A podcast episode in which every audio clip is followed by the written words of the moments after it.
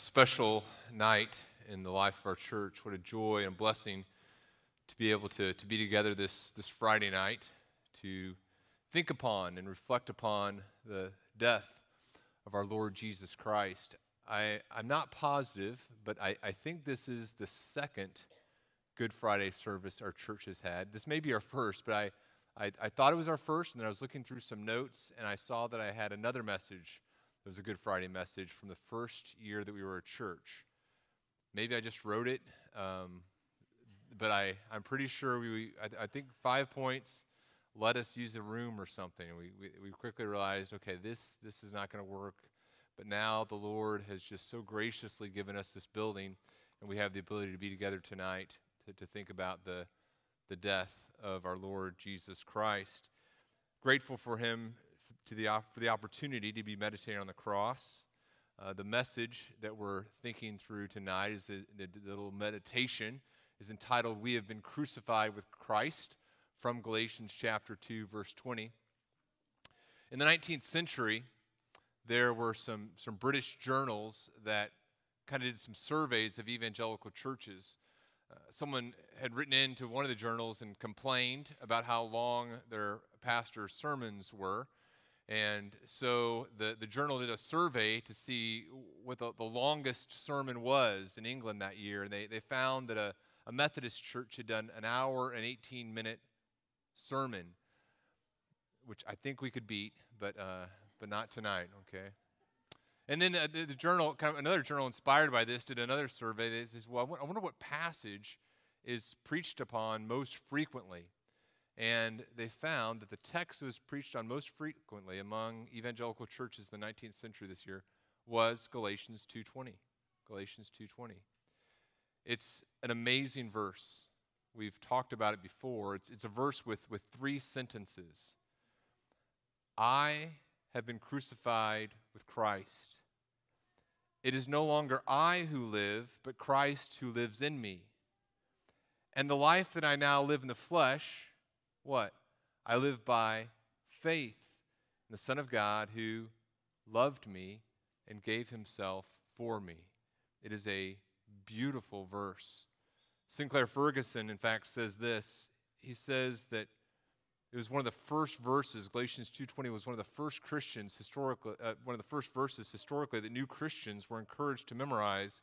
It served as an identity card providing a brief summary description of the Christian life, and I agree with that. It's, it's one of the most helpful verses, just very succinctly helping us understand what is the nature of the Christian life? Who, who was I? What happened to who I, I was? And who am I now? And how do I understand the, the tension that exists within me? So, in other words, as we, we think about the cross this evening, as we think about those words that Doug read earlier from the Gospel of John, what's, What's the picture we have in our mind? Certainly, it's, it's Christ on the cross, but in a very real sense, we should imagine our, ourselves with him through our union with him. We died with him. And those, those three sentences in Galatians chapter 2, I, I think, are very helpful for us to, to, think about the reality of who we are and, and, who we were. So I want us to think about that. Who, who were we? What, what happened to our old self? Who, who are we now? In Christ? And then how do we explain the tension between who we were and, and who we are now and, and the fact that we're, we're tempted to live like who we used to be? So let's, let's meditate upon that this evening as we think about Christ on the cross, the God of the universe. Colossians 1 says, He's the image of the invisible God, the firstborn of all creation. For by him all things were created in heaven and on earth, visible and invisible, whether thrones or dominions or rulers or authorities. All things were created through him and for him. He is before all things, and in him all things hold together.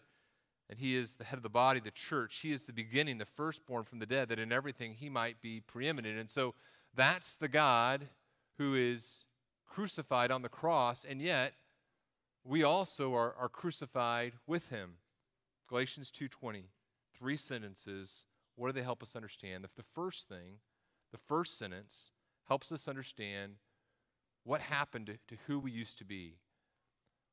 Sentence number one I have been crucified with Christ. Paul is letting us know that who we used to be is, is no longer alive. Our old self has been crucified with Christ. And I don't know about you, but, but I happen to, to like myself. I like myself far more than I should, in fact. I don't like the idea of, of dying to myself. I don't like the, the idea of being crucified and, and, and the old self ceasing to exist. There's parts of me that, that really love myself very deeply struggle with that still. In fact, it's interesting. Uh, sometimes people ask me, who's more sentimental, you or, or Whitney? And the, the long answer is what kind of depends on the day and the circumstances and what issue we're talking about. The short answer is me, 100%. I am far more sentimental. We've been cleaning out our basement, and we literally have, have tubs full of bold letters and cards that we've, we've written to, to each other. Yesterday, we're, we're kind of going through the basement trying to clean it out. Yesterday, I, I found a, a, bunch of old little notes that I had written to Whitney uh, that I had, I left on her windshield of her car 25 years ago when we were in high school. It said things like, Hope you have a nice day. Uh, and the idea of throwing that away is like, I don't know if I can do that. Um, Whitney's like, you know, let's, let's do this thing. it's hard to do. Why? Now, now, it's, it's okay. It's okay to want to remember your life and remember things, but I, have been crucified with Christ is, is not a curse, it, it, it's a blessing.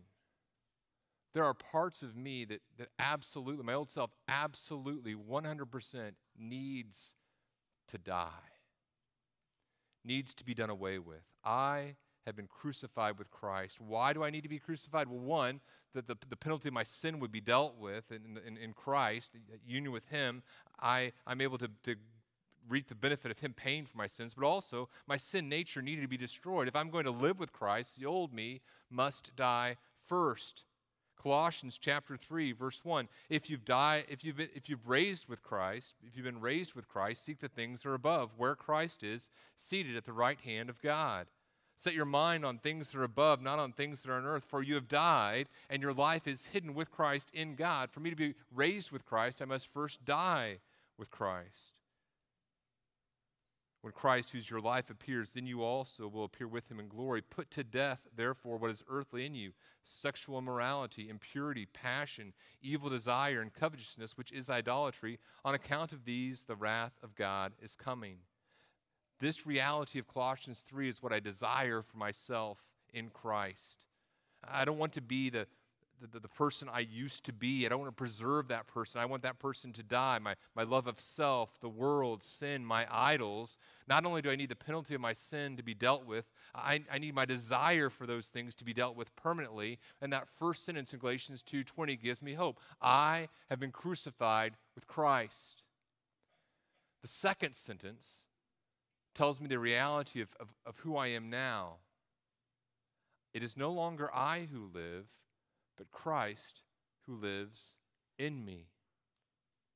Think about Colossians 3 again. Why do I need to live in Christ? Because I want to be alive to God. Uh, think about a couple words that, that help us understand who we are in Christ. Because we're in Christ and alive in Him, we have relationship through our, through our union with Christ, we now have entered into a relationship with God the Father that has existed from eternity past. And so we, we have the, the fullness of relationship that would not be ours if we were not in Christ, if we had not been crucified with Christ, now raised with Christ. We have ability that we didn't have before. We now have the ability to walk in obedience to God that we would not have any other way. We have security. We have security in our relationship with Christ. I don't know what you're struggling with this evening. Maybe you've had a, a wonderful week. Maybe you've had a very difficult week. Maybe you've felt very close to God. Maybe you have felt very distant from God.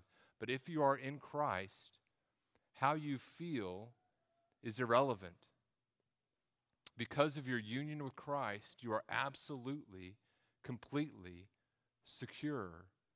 Because as the Father loves the Son, so will He love you in the Son.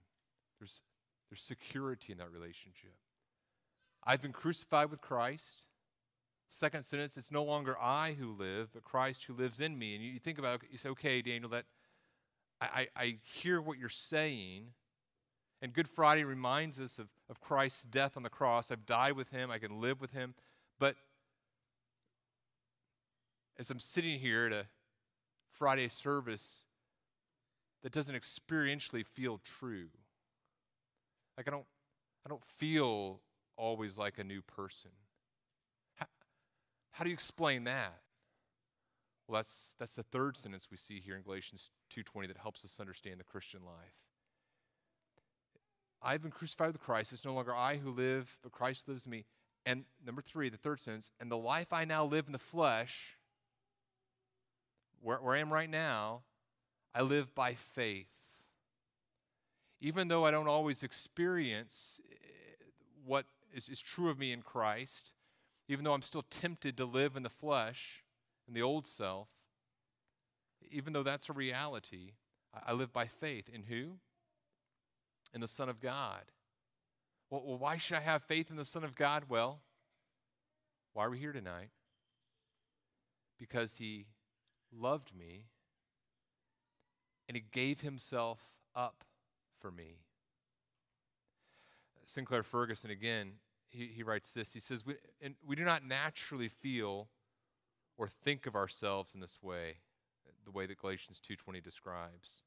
So, what Paul is doing, Ferguson said, he's, he's grinding spectacle lenses for us according to the gospel's prescription. We need to, to, to, to wear these glasses in order to see ourselves more clearly and to recognize and benefit from our new identity in Christ. For if we have been co crucified with him, we have died to the old order that formerly dominated our whole lives. And so, as you and I take on the, the, the gospel glasses, we, we look at ourselves through Galatians 2.20 and say, okay, Father, I'm not always feeling like this is true, but I believe that what you're saying about me is true. That because I've placed my faith in your Son, Jesus Christ, I have been crucified with him. And now, because I've been crucified with him, it's no longer I who live, but it's Christ who lives in me. And now I live my, I'm living my life. The life I'm living in the flesh, I'm living by faith in your Son, your precious Son who loved me and gave himself up for me. My selfishness, my pride, my love of the world, all that died on the cross with Christ so that we could live with Christ. And so tonight, as we meditate on the cross, as we think about Christ on the cross, we acknowledge that we, through God's miraculous work of, of uniting us with his Son, Jesus, we have died as well. And we confess through our common profession of faith in Jesus Christ, we confess our desire to live as those who have been crucified and now are alive in Christ. I have been crucified with Christ. It's no longer I who live, but Christ who lives in me. And the life I now live in the flesh, I live by faith in the Son of God who loved me and gave himself up for me. My prayer is that you would believe in Christ and if you haven't done so, even tonight, you would place your faith and your trust in the Christ, the Messiah, who loved you and gave himself for you. Father, we acknowledge tonight our need, our great need for you. We acknowledge our need for a Savior. We acknowledge our need to, to die. We, we acknowledge our need for Christ's sacrifice, not just to pay the penalty of our sin, but absolutely, certainly for that. There's no hope we have if that penalty was not dealt with. But Father, also, we need the cross so that we can die, that our old self not only can have its sin paid for, but our, our old nature destroyed and abolished. And we confess that that's true. We confess our constant temptation to continue to live in the flesh. And we pray that by our faith in your Son Jesus, we would continue to crucify, even tonight, the deeds of the flesh. And as we look forward to Sunday, that we rejoice in the resurrection, the new life we have in your Son Jesus as well. We rejoice in you and we praise your name tonight. In your Son's name we pray. Amen.